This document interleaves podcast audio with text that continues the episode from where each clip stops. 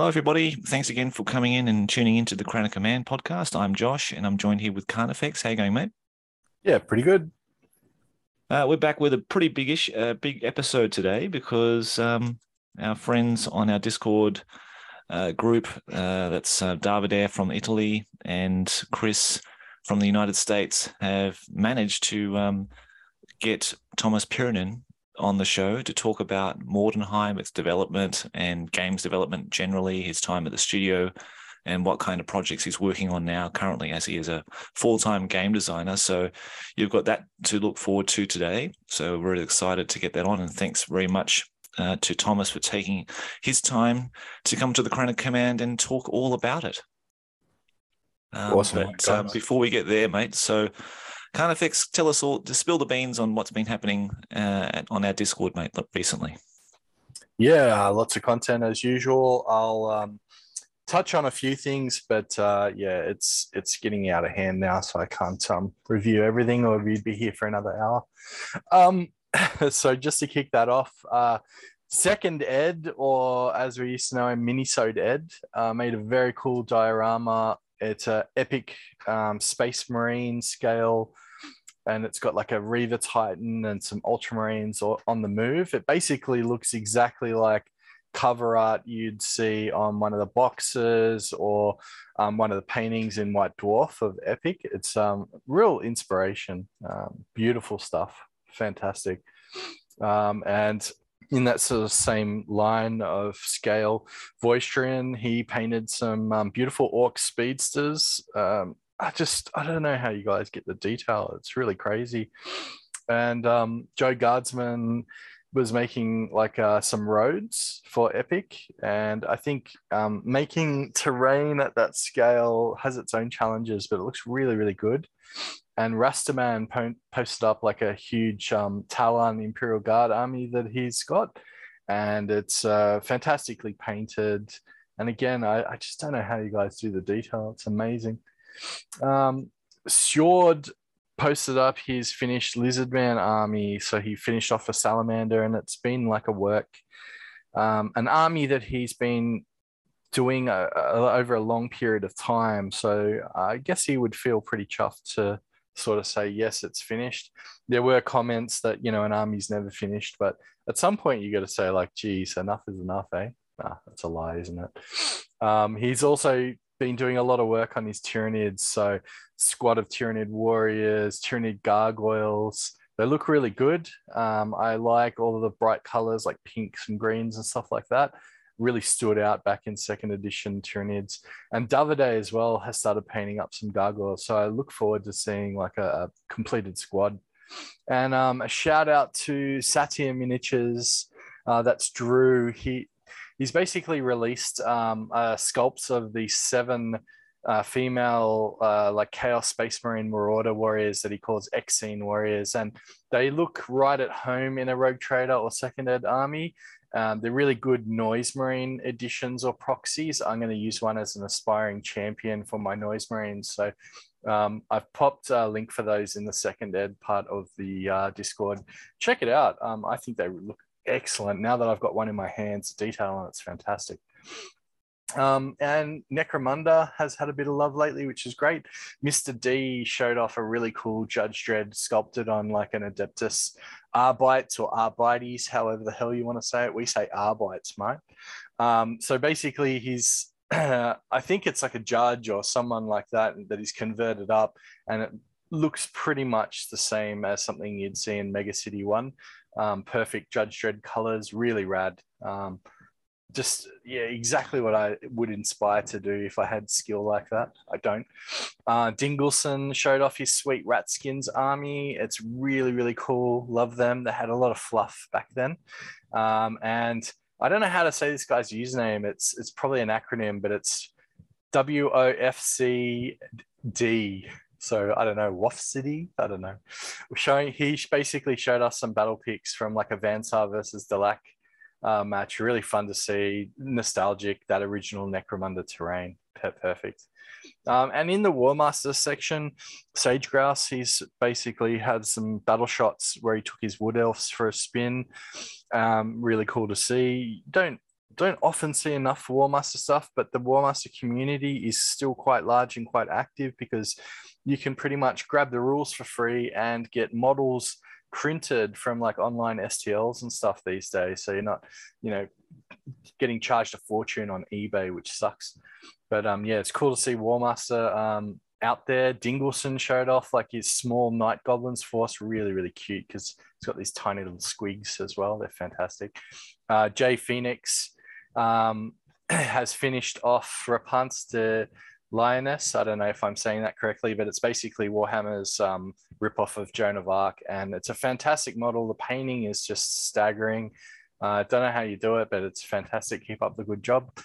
Um, Suno painted up this ancient Otyugh miniature. I think that's how you say it. Basically, it's this disgusting monster from Dungeons and Dragons that you'd find in sewers and stuff. It's a really goofy model. He's done a really good job of bringing it to life. And it's like he's got this grin on his face that makes him just well, would you say it's a shit eating grin? I guess so. Um, but he just looks chuffed to be alive, you know? Uh, bringing life to these models is fantastic, especially these old ones. Really cool sculpt.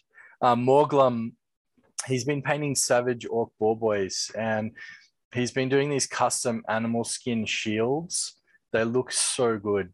Um, just like textbook heavy metal stuff. Uh, man, so great. Uh, Whiskey and Wizards finished off Dark Reapers and a Dark Reaper Exarch.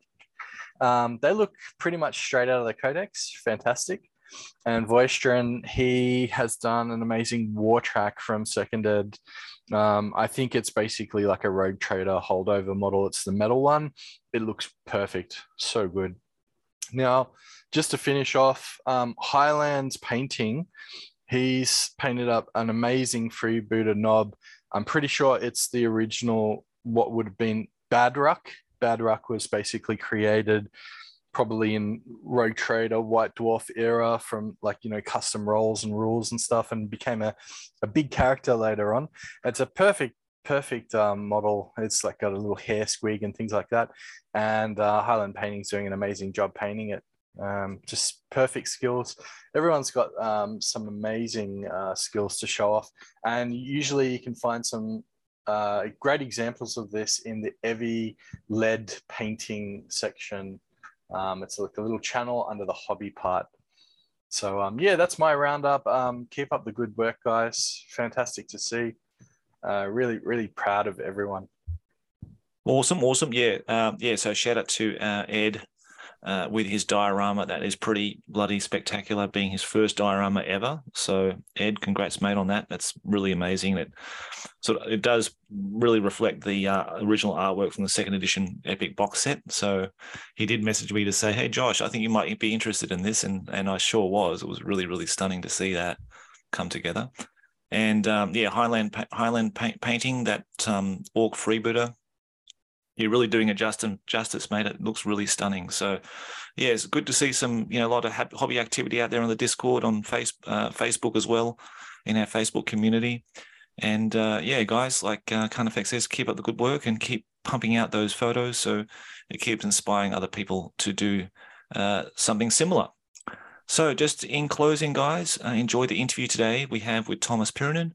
And uh, I hope it will inspire you to get out your Mordheim miniatures and uh, terrain again and start playing that in your local clubs or with friends uh, that you know. And um, I just wanted to say also, uh, please check out the YouTube channel for the Crown of Command. I've just uploaded a tutorial on making uh, the 40k uh, cacti or the cactus plants you see in second edition reports and White Dwarf articles and that kind of thing. I've just uploaded that over the weekend, and it seems to have a pretty good response so far. So people seem to have been enjoying that. And now I'm sort of working on a advanced HeroQuest uh, series of videos where I take four, I don't know, willing or unwilling adventurers into the mm-hmm. depths mm-hmm. of some Skaven lair, and let's see how they fare. Uh, down there. So it's one of my classic uh, board games of all time, and it's and it's a solo play game like all those games of that era were that used to have like 3D role play, you know, solo rules and that kind of thing. So I look, really look forward to doing those. I'm starting those today. And if you would like to support the podcast and the YouTube channel, please uh, check out the links to my Patreon. And uh, as that's sort of a growing community and people are discussing things or voting on stuff to paint or things they want to see and, and making contributions there. So please uh, keep that in mind as well. But guys, let's get on with the show. Carnifex, thanks, mate, for your time and uh, uh, for keeping an eye on everything that's Discord. And we'll catch you next week, mate, or next time. Yeah, thanks very much. And uh, thanks again, everyone. See you around. Okay, mate. Take care. Bye bye. See ya. On the last year of the second millennium, 500 years before the rule of the most benevolent emperor, Karl Franz, there fell a time unlike any other. Just as there had been before the birth of divine Sigmar, the wings of fire in the sky again heralded the coming of great things.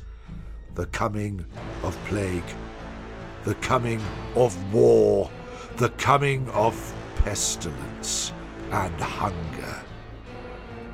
Though its unholy name is now stricken from the records of the great library of Altdorf, and its ruins razed by Magnus, the savior of the Empire, I would tell you the tale of the cursed city, brought low by the wrath of the gods. I would tell you the tale of Mordheim.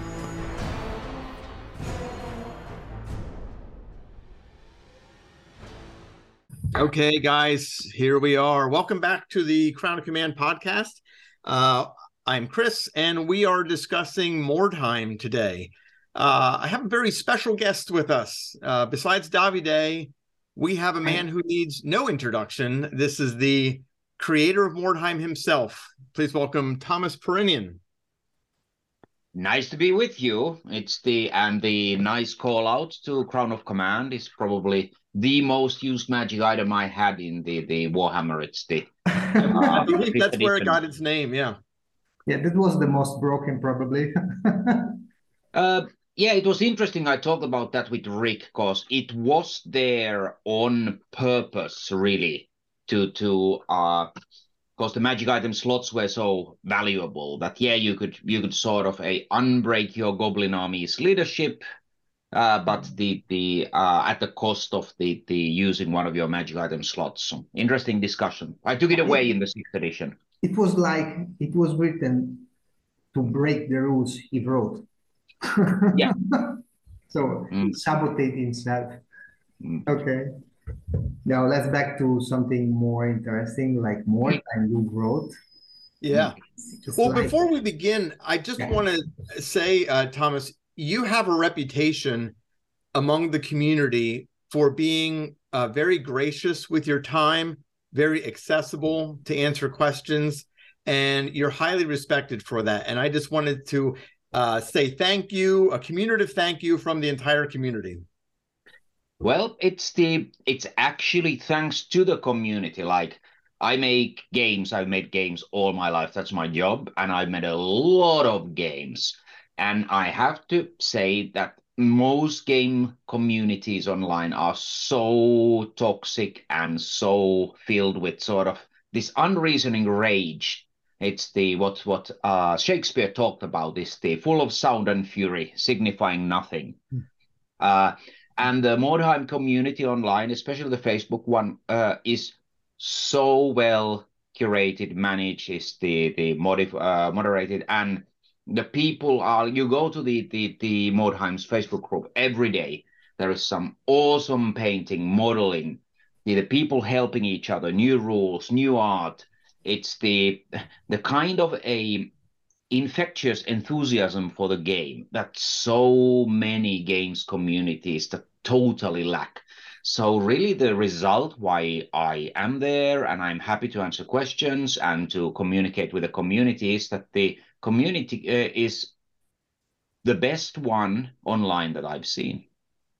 Yeah, probably because you know, uh, I think that the this is because uh, the Mordheim player, the typical Mordheim player, is not the ordinary, let's say, Warhammer-like player.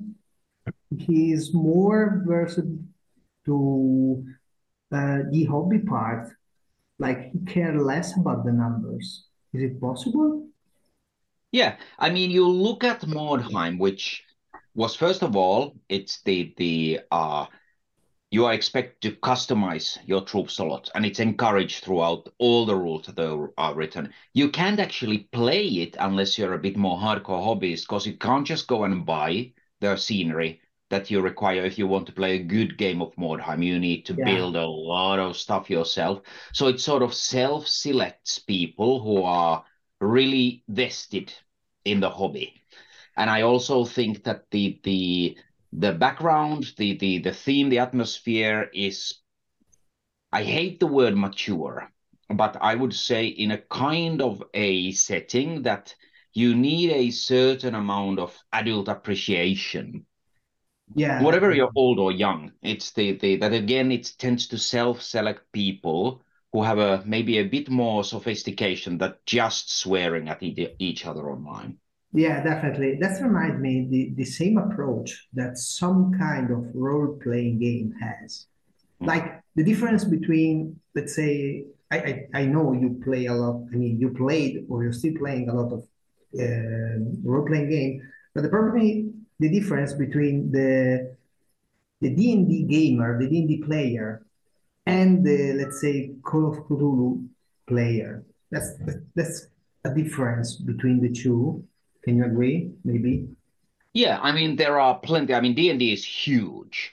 Yeah. Uh, and there are plenty of wonderful, marvelous D&D players, but there are also a lot of like the casual people who've come in, sort of take a peek, and nothing wrong with that. I mean, that's the way for no, no, no, exactly, no, exactly, exactly. While the Call of Cthulhu, it's the you really need to be into your games to get into it, and the, the you have to have a certain amount of uh, mental fortitude to play a horror game that's meant to be as disturbing as as a game master can make it. So yeah, I think there is similar parallels between the two. I mean, you look at just the the, the Mordheim art.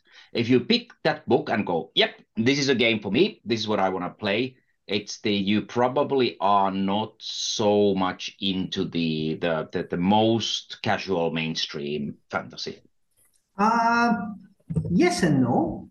I mean, uh, that that this lead us to the first question that Chris wrote. Maybe he can introduce it if you yep. want, because go ahead.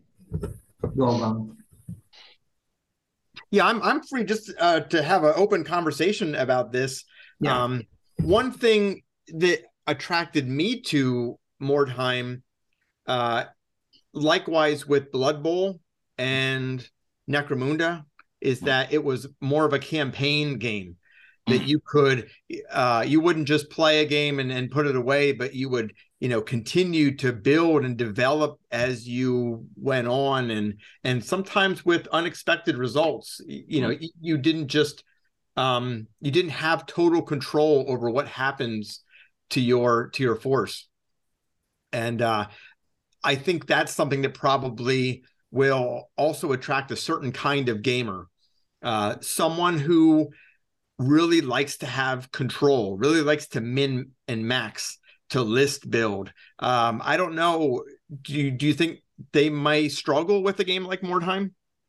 Uh, outside of tournament experience, yes. I mean, there has been a plenty, and I do mean because the game is well over 20 years old now, there have been a plenty of Mordheim competitive tournaments, which Curiously, it's the, the it's not the usual suspects that tend to win it, um, but for the vast majority of the games played, it's the role-playing element, it's the role of ran role of random that is very strong on Mordheim and on purpose. Uh, the, the sort of all the depth that comes from the critical tables, from the exploration chart, for a lot of items is the to see what happens is the there is a lot of rolling involved is the often you can win the battle but you can badly lose the post battle sequence and i think uh, and it sort of takes you on a journey like the the the fun part of it is is not so much to test whatever my force is optimally tuned and tweaked but where does this mad ride take me? And that's very much on purpose on the way that the Mordheim is built, like the the strong role of randomness and the the game sort of kind of being against you. It's very, very tough to become super powerful in Mordheim. The systems tend to be quite punishing, and it's quite easy to like totally lose and to, to, to your war, warband to become unplayably weak. And that's part all part of it. It does then also mean that the, the, the when you are successful, it feels so much more satisfying. Because if a game is set up that the, the you can see the on the average rolls, you know how the, your force is going to uh, perform and how everything is going to happen then the the winning or doing well or things going by the plan isn't very satisfying compared to Mordheim, where you take this insane last chance that you have your troll slayer on the sixth floor of a building, and there is the last guy with the uh, weird stone piece getting out of the board and winning the scenario, and then you decide to do the diving charge. And it's yeah. sometimes you are lucky enough that you roll the one on initiative and you just stomp the opponent with a with a with a uh, swan diving uh, dwarf. You know, and then you really, really remember that. You know what, Tuomas? This reminds me the same approach that they tried to evoke with Warhammer Fantasy Roleplay First Edition. Mm. Like the ordinary man has thirty percent of chance to do anything.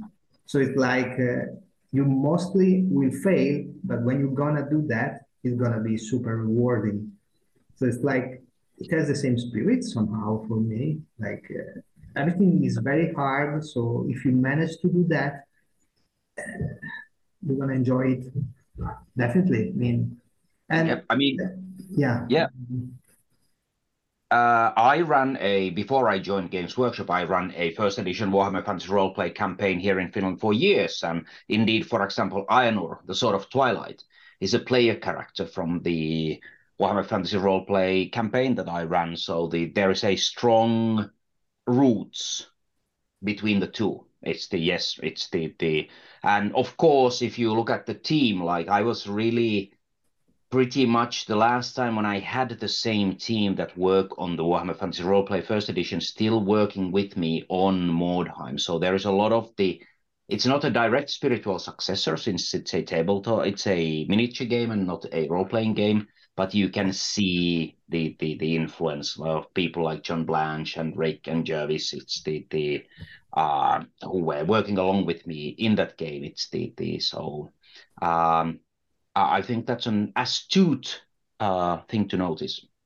Yeah, and do you think that this can be a game to introduce someone to, let's say, 3D gaming? I mean, from my experience, the, the best players, the one that were less max mini players, were the let's say the virgins, like the one that never touched a single miniature, and they were focusing on the story, so they were not thinking about the numbers, which led my campaign, the, the campaign I in the direction I was expecting to. I actually I was hoping to, because you know when when you put such a system, uh, a very simple one, uh, in the hands of power players, let's say that, it's very easy to break everything and just.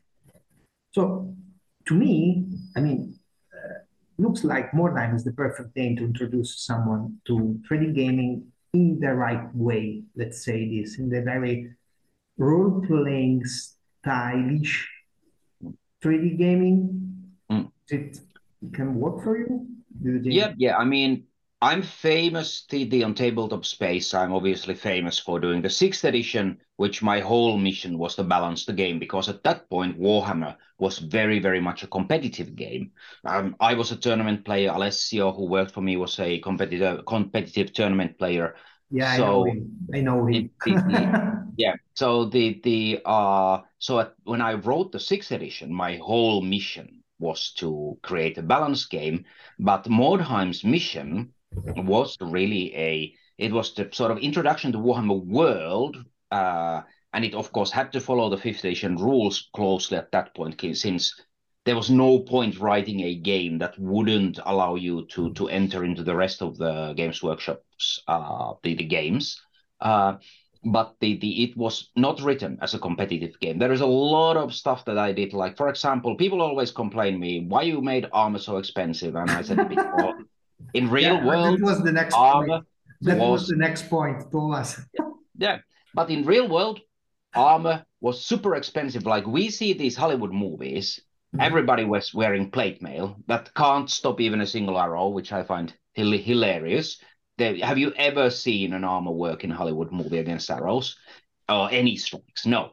But the the in actuality, the people who during the, the medieval and Renaissance times could actually afford suit of armor. There were very, very, very few. It was a huge status symbol. So the the it was a decision to make some things expensive for the sort of the world building and role playing and story aspects and not game balance. Because of course I knew they were expensive. Yeah, I did it on purpose. Now people can disagree with me and what is easier to do than agree with your gaming group to cut the armor prices in half. Sure, go ahead. But the the I sort of wanted to you to experience what it would be like to be a mercenary captain in the, the, the time of the free emperors. And the reality was that you couldn't give everybody heavy armor, while in the Warhammer the uh, battle system, it's the, the armor is so cheap, or it was in that point that the, the you you don't even think about it. You always Yeah. buy all the armor. Yeah, I fully agree. The, the only thing we, we I don't want to say the, the word fixed, but patched, house ruled was the saving throw. We just increased it by one. That's the only Yep. thing. Just because it was like, yeah, it's very costly and it's the closest thing to a tank back in, in the Yeah, and the world. So you, you you should survive pretty to anything, even Yeah. if it's not obviously like that in reality, but who cares? I mean, it's fantasy. Yeah, I mean, the the that's a great house rule. Now, as I said, I had a sort of a guide too that I shouldn't deviate too much from the fifth edition rules. Uh so the the like moving the the armor one pip higher. It's the the there was uh, that would have been a seen as a sort of course the idea was that you play that and then you can pretty much play the Warhammer uh, Fantasy Battle game as well. And if you have a totally different armor rules, that could be seen as a bad thing. Uh, but I think as a house rule, that's great. And I would happily play in a tournament where that, that was a rule. There was a one additional benefit for to making armor rare, which is the fluidity of the game. Like I tried to streamline the game compared to what Warhammer was at that point, and especially what Mord, uh, sorry, the Necromunda was at that point. I tried to make the, the game play much more fluidly and the, the reduce the number of dice rolls. And one benefit of very few people having armor is that you had a lot less armor saves to make. Yeah, I fully agree. I fully agree. Definitely. And yeah, uh, you were behind Town Crier too. Just wondering. I don't remember if you were involved. In... Yeah, yeah, it's the first 10, 15, uh, the, the, the issues. I was the, the editor. So I read everything, edited a fair few things, wrote quite a few things as well. Like the Opulent Goods was mine and a couple of other people. The the Beastman War Band. I also Oh. the also the Dwarf War Band. There was a lot of stuff I wrote to the Town Crier. One special scenario, uh, tons of stuff. Uh, and I think Town Crier had an important role because right from the beginning we said that look, we will do stuff, but most of the people writing Town Crier are the fans and hobbyists. This is the game belongs to them, at least as much as belongs to the Games Workshop.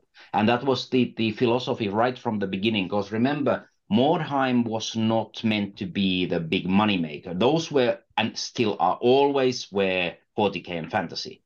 The other games are there to sort of support and grow hobby, introduce new people, bring in new, bring in uh, younger people. It's the, the those who don't want to read 300 page rule book, just get started or put two thousand, three thousand uh, dollars on the table to buy an army. So the the I didn't have to worry too much about um how would I say it's the the just money. I mean the, Yeah, the- as you might remember, Mordheim box set was a uh, ten pounds cheaper than all the other core box games at that time. Yeah, there was no economic target, kind of. Let's say, kind of. Uh, I mean, Yeah, sure, it made money, but that was not the main reason why the the, the yeah, it, it was written to be a drive for the main games. Yeah, yeah. And can you I, talk briefly about um, kind of the timeline of? No, I, I I know that Mordheim came between fifth and sixth, but can you Mm. talk about how Mordheim influenced sixth edition, and were some of those ideas already there that sixth edition was going to take on some of these qualities, or No. is it did it kind of come about purely because of Mordheim? Um, no, no, no. It's the sixth edition had been penciled in the calendar a long time before, and the main way it influenced that was that the, the really the design studio used Mordheim as an acid test that can I actually write a full box game? I had done Siege and the Realm of Chaos for fifth edition already, and those were like big box projects with a lot of stuff. But full box game is a big deal in Games Workshop, especially at that time. So Mordheim proved that I can do it because at that point the the the core games uh, Warhammer was almost as big as 40k, so it was a big deal. Uh, whoever wrote that, it mattered a lot. So the, the it sort of allowed me to do it. But the rules wise, um, Mordheim was based on fifth edition very strongly. But it what did how it did influence sixth edition was that once I've done Mordheim and I started on sixth edition, it really made me to think of the what are the the pain points what are the things that truly make things a lot better than the the others it's the how should i approach the price of the units when i'm thinking about game balance and not role playing so the the the rules themselves are self-contained in both games i mean they're of course they are both of the same game family Yeah. but the the um I think the what you see in Mordheim actually more sort of the, the how it influenced the sixth edition was the art. Because the in fifth edition it was very cartoony, very sort of some, some people call childish, very light-hearted, very colorful, uh, cartoony, uh, and some then sort of high fantasy. cartoon yeah, high fantasy and and and maybe a bit more like a aimed at the uh, young teens rather than uh, young adults.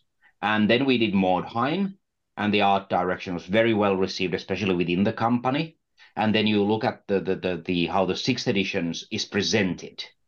It's the it's called the Mordheim factor. That was very much what John Blanche set out to do. Though John still considers Mordheim his crowning achievement art-wise in at Games Workshop, and that is a high praise because John Blanche is the the word is used way way too much nowadays. But John Blanche is a genuine legend. Like he's the grand old man of the fantasy art in Europe. I mean, you look at him. You guys remember the the um uh, the Tolkien's world, like the pictures of the fall of Gondolin. That was John Blanche. Yeah. The Battle of the Five Armies. That was John Blanche.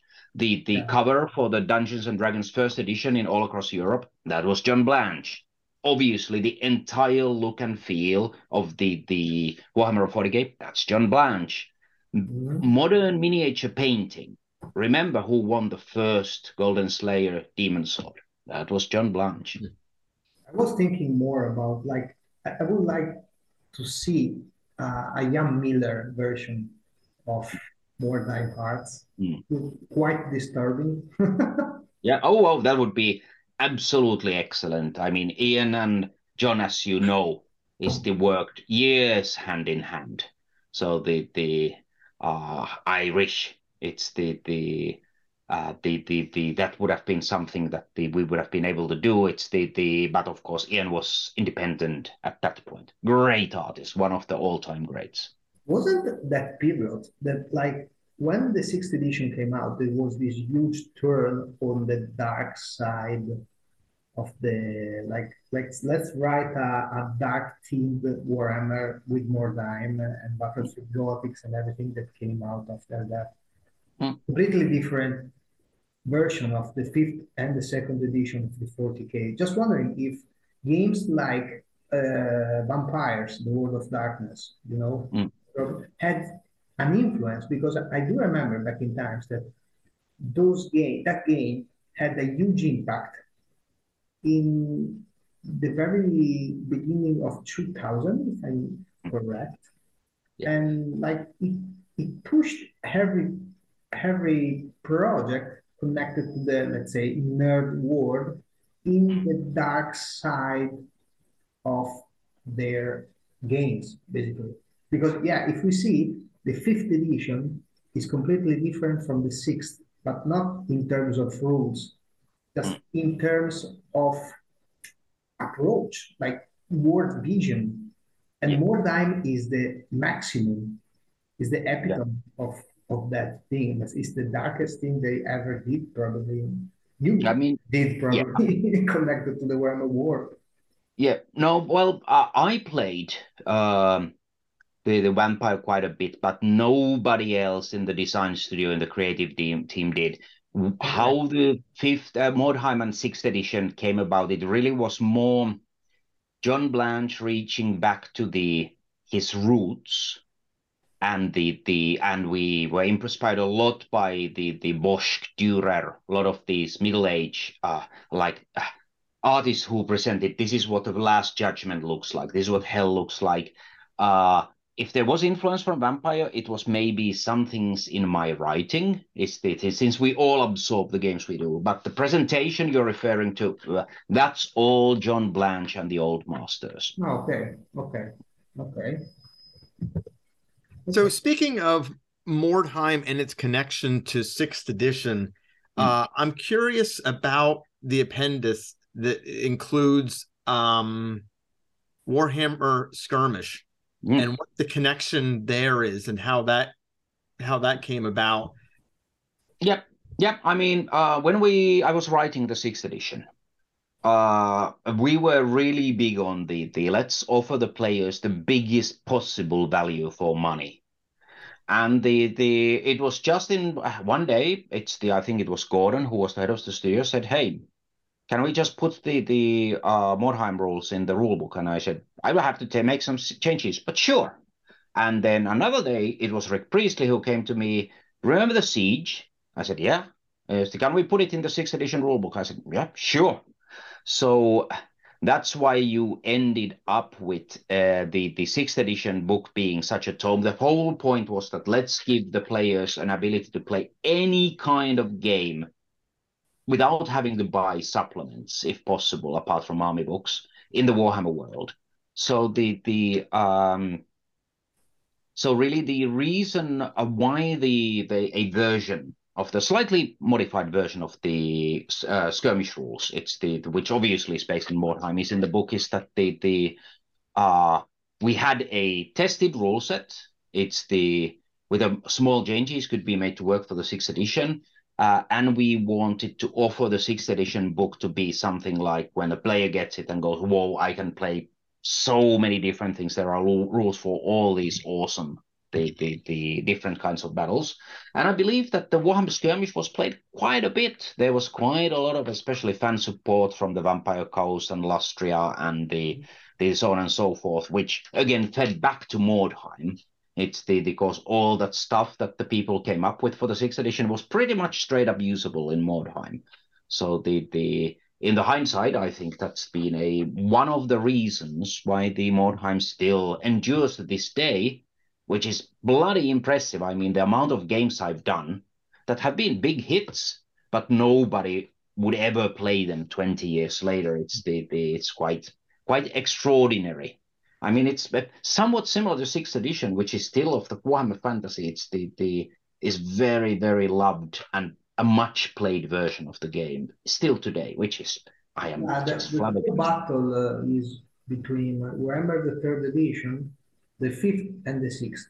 The other Mm. edition basically does not exist, at least in Italy. So Yeah. the big battle is between the fifth and the sixth. Heart against rules. So Well, yep. Well, I was I was the the Warhammer lead on the the both games, so the the I can't complain. Yeah. I'm wondering, Tuomas, have you ever Yep. considered about writing a campaign like the one they had in the fifth and fourth edition of Warhammer Fantasy four more Mordheim? Like there was a plan. I, I, I know that there is um, because I read it on the Facebook page, there is a, a main plot on the Mordheim setting. Yep. I was wondering if you ever considered back in times or just Well, ended it about writing a campaign. I still have my notes how I run that campaign in the design studio, but there is a slight snag there that, strictly speaking, that's still a Games Workshop property. I did write it while I was employed, and my contract was quite clear that everything I write for Warhammer, including anything I do on my free time, is their property. So I'm a little bit, how would I say, wary of just giving it out to the world because the the uh, it's Yeah. It, I'm also talking morally. Like I put my name on contract and I should honor it. Yeah. But there were there were plans. Oh, oh, absolutely. There were. It's the. I mean, I left reasonably soon after the the sixth edition came out, so there was a ton of stuff I was still planning to do for Mordheim, for Warhammer. I had other game ideas. It's the, but that's just natural, right? That's what us game game designers do. Oh, okay.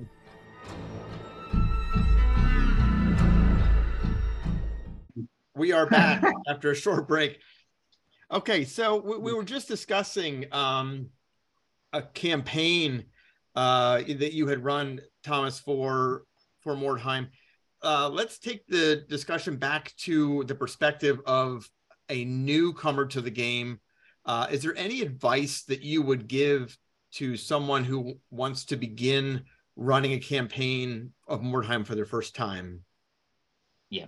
I think that in order for the the to run a campaign that's actually like runs from beginning till end, is the first of all you must have a clear idea what determines do you win or lose, and have a plan that the people who fall behind and they no longer have a chance to win is that they can somehow contribute to it. So let's, for example, say that there is a chance that the in the end the campaign will end in a huge battle and yes it's the the your progress too far counts towards a benefits in that but everybody still has a chance to win or something like that.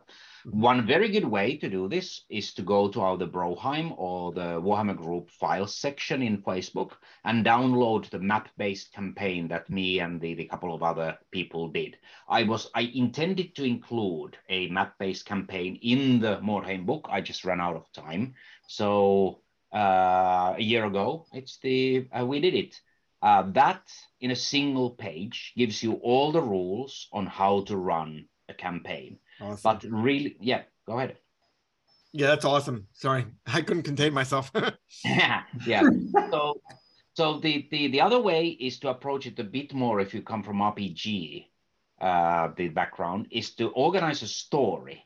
And there are like the games you determine what scenarios in which order people play, and the the and they contribute the victories and losses towards the story. It could be like the choose your own adventure style. So in the end, the campaign will end one way or another, but there isn't a true victory or loss in a sense that the, the you count points, but rather that the winning or losing battles along the way will push the story towards a good ending to one faction or another. Mm-hmm. So the, the the that one takes a lot of work. You need to be very dedicated. But if you've been a dungeon master or game master in role playing game, that should be in your wheelhouse. And most of the stuff is in the rule book because you really just need to write some fiction and choose which scenarios you want to run. Mm-hmm.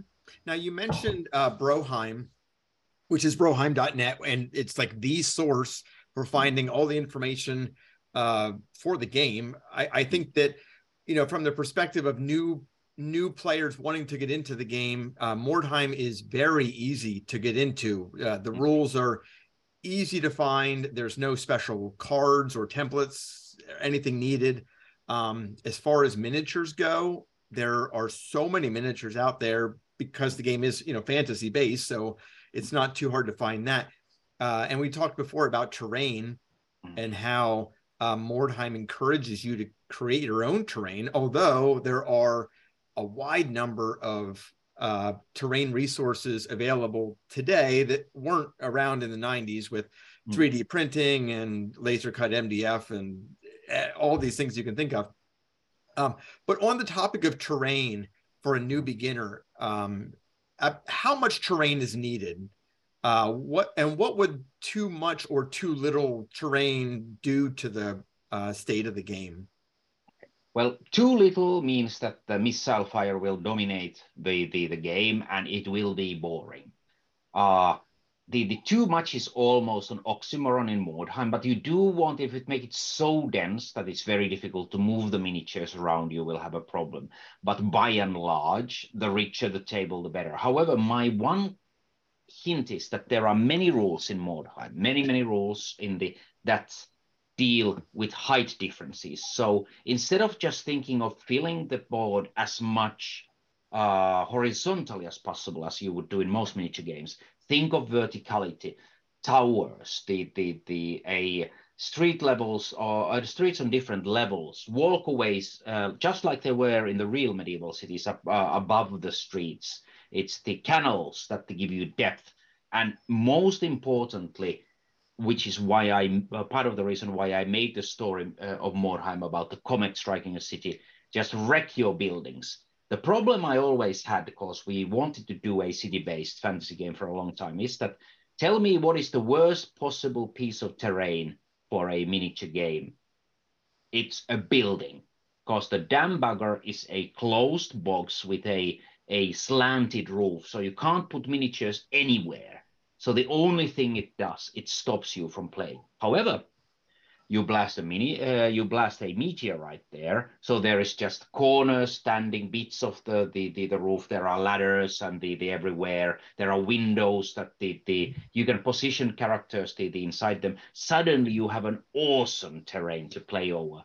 It's the, the and that's why there are rules for diving charges and climbing and falling off from the ledges and pushing characters and the the uh, getting advantage from sniping from above. It's the the uh, all these things are there to encourage that. So more is usually better, but it's actually possibly at least as important that you think of the verticality of the table, and it's also the most fun to build.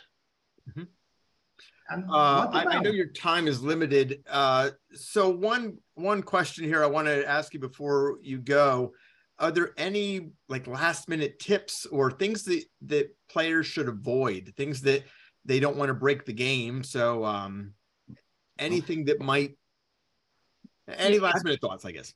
Yeah i, I mean mordheim was not conceived as a min-maxing tournament games. so there are a couple of well-known ways to break the game as the, the the as in not necessarily even that you win every match but that you make every game you play boring for both you and your opponent the skaven sling spam is one uh the the uh, uh the, there are a few things that you should not do to ruin the game for everyone those are pretty well known that once you get into any of the mordheim groups everybody knows them. It's the the uh, you probably want to deal somehow with the offhand weapon fighting so that the, the or at least that you don't just give everybody in your weapon two weapons and they just do a forward charging uh, uh, groups. Um, the the uh, don't break the game for the sake of breaking because the winning or losing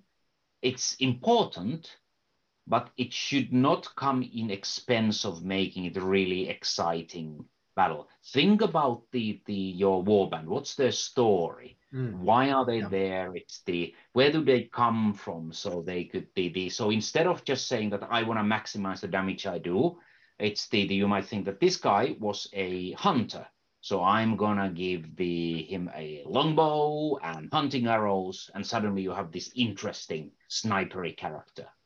Um, so the the Mordheim isn't like a competitive collectible card game, a game that's is is being built to try to avoid uh, any overt uh, the, the imbalances because it was super important that each of the wolf band feels like the story the, the that they're set to tell. So the the I, I think it's don't be a jerk. That's a very good rule for playing Mordheim. Yeah, like feelings over numbers. Mm. Can be. yep.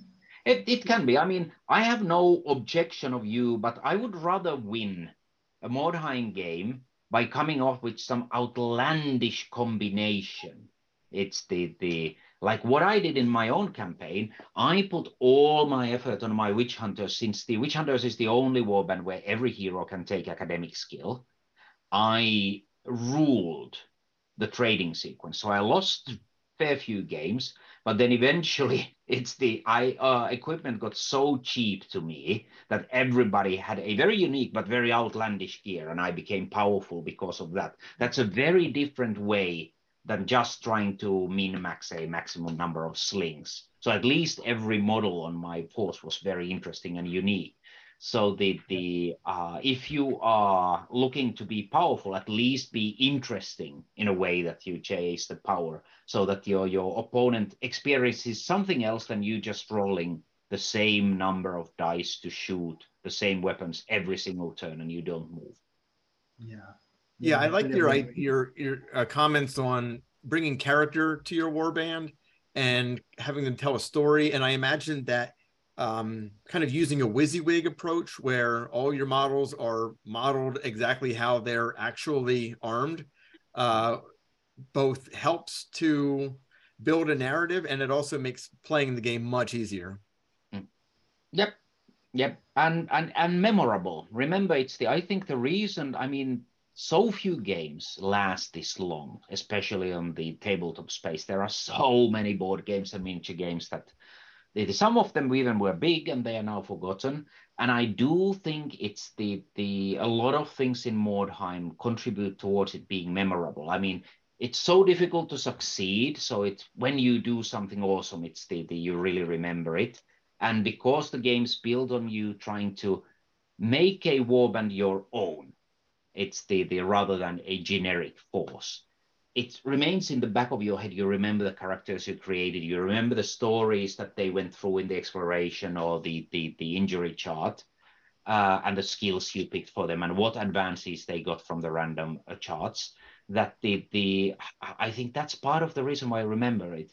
I also think that the, the, the division between henchmen and heroes means that in most skirmish games you're supposed to remember and name every single model, and that's a lot but if you have like a classic group of from the, the one to six heroes, which is exactly the Mordheim's hero approach, then you can remember those six people. Each one of them was a unique personality. And I think all these little things that they, they are in Mordheim are part of the reason why it still lives on. Well, thank you so much for um, for coming on here, Tuomas, to, to talk to us about this. I guarantee that after listening to this, there's going to be a lot of buzz in the Discord, and I'm going to get all kinds of questions about how do I get started in the game and and where can I find some of this stuff. So uh, thanks again for you know really uh, inspiring us to to, to game. Um, I know I promised you an opportunity to talk about some of the projects that you are currently working on. Uh, and I would love to be able to talk to you again about that at some point if you'd like. Yep. Uh, well, a couple of things I want to say. First of all, sure. it's the, the for all senior uh, sort of experienced senior gamers. It's the remember your duty. I think is that the, the be welcoming to new players because the only way we are going to have this hobby is if we bring the next generation up Mm-hmm. It's the, the so that's one very important message I always want to put out. As for projects I'm working on, uh, if you go to Kickstarter, you will find a marvelous uh, game, uh, miniature game called uh, Trench Crusade. That the the uh, I am doing the rules for, which is sort of a uh, First World War sci-fi version of Mordheim that I'm doing with a highly modernized rules but the, the, that will be coming out uh, later this year. And I've also made a company level fantasy tabletop game that I'm going to just distribute free as a gift to the, the community wow. as uh, in general is the later this year. I'm obviously also work a lot on video games. So if you're looking for some, say, old school shooting action, I designed a game called Mr. Autofire for your phones. I've done a lot of console games and the PC games as, as well along the way. But the, right now, my sort of a day job is to make ones for the mobile devices, which is surprisingly a lot of fun. But I will never abandon the tabletop. Well, if you wanted to link me to any of those projects, I'll make sure to add them into our uh, show notes so other people can uh, click on them and see what else you're working on. Absolutely, you're gonna get the links. Awesome, thank you. Trench Crusade arts are amazing. Yeah. I'm just checking it now. It, uh, yeah, wow. Uh, I try to keep quality high on everything I do. yeah, we know it. Excellent. Well, maybe I have a chance to catch you in Modena. It's the later this year. So the Yes, the uh, and I look and I will gladly become a guest again. So the the I need to jump off at this point, but thanks for having me. Awesome. Well, thank you thank you again for much. coming, and uh, we'll hope to talk to you soon. Thank you. Bye bye. Thank you. Voiceover by Owen Staton. You can find me on the Time Between Times podcast or Spectre of the Sea. If you want to contact me, Owen Staton at AOL.com. Diolch yn fawr.